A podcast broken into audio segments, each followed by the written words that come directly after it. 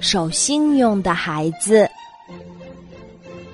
外面下着大雪，大风呼呼的刮着。苏格拉底穿着厚厚的棉袄，在家里焦急的走来走去。他一边走一边自言自语：“雪停了吧？”苏格拉底走到门口，打开房门砰的一下，又马上关上了。哎，外面的雪越下越大，风也越刮越猛了。就这样，苏格拉底把门开了又关，关了又开，反反复复好多次。母亲正在火炉边取暖。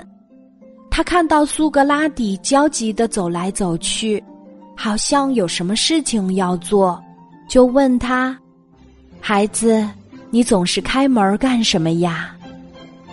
苏格拉底挠了挠头说：“妈妈，我向叔叔借了一把锤子，答应他今天要还回去的。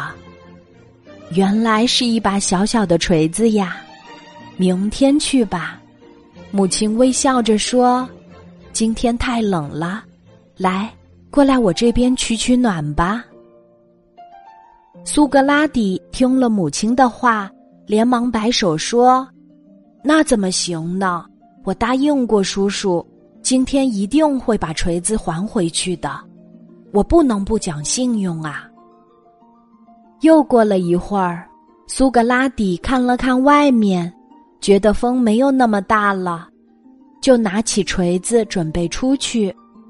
母亲看到苏格拉底那么坚持，只好同意让他去了。苏格拉底拉了拉衣领，把自己包得严严实实的，准备出门儿。母亲在一旁叮嘱他：“围巾要系好，路上很滑，你要小心。”别摔倒了，知道了，妈妈，我会很小心的。说完，苏格拉底抱着锤子就往外面冲去。路上堆满了积雪，苏格拉底抱着锤子，深一脚浅一脚的走着。雪花调皮的落到他的头发上，飘到他被冻得通红的小脸蛋儿上。冰冷冰冷的，苏格拉底不停的搓着双手，走到一半时，他自言自语的说：“好冷啊，要不还是回去吧。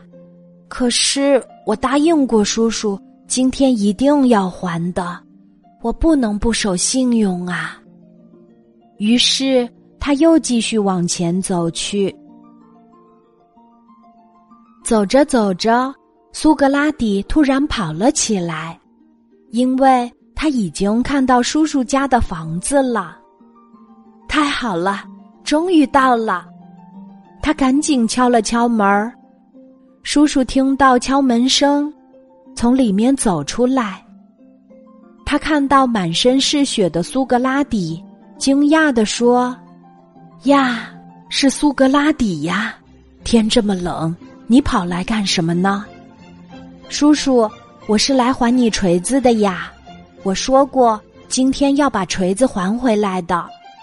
叔叔听了直夸他：“你真是个守信用的好孩子啊！”今天的故事就讲到这里，记得在喜马拉雅 APP 搜索“晚安妈妈”，每天晚上八点，我都会在喜马拉雅等你。小宝贝，睡吧，晚安。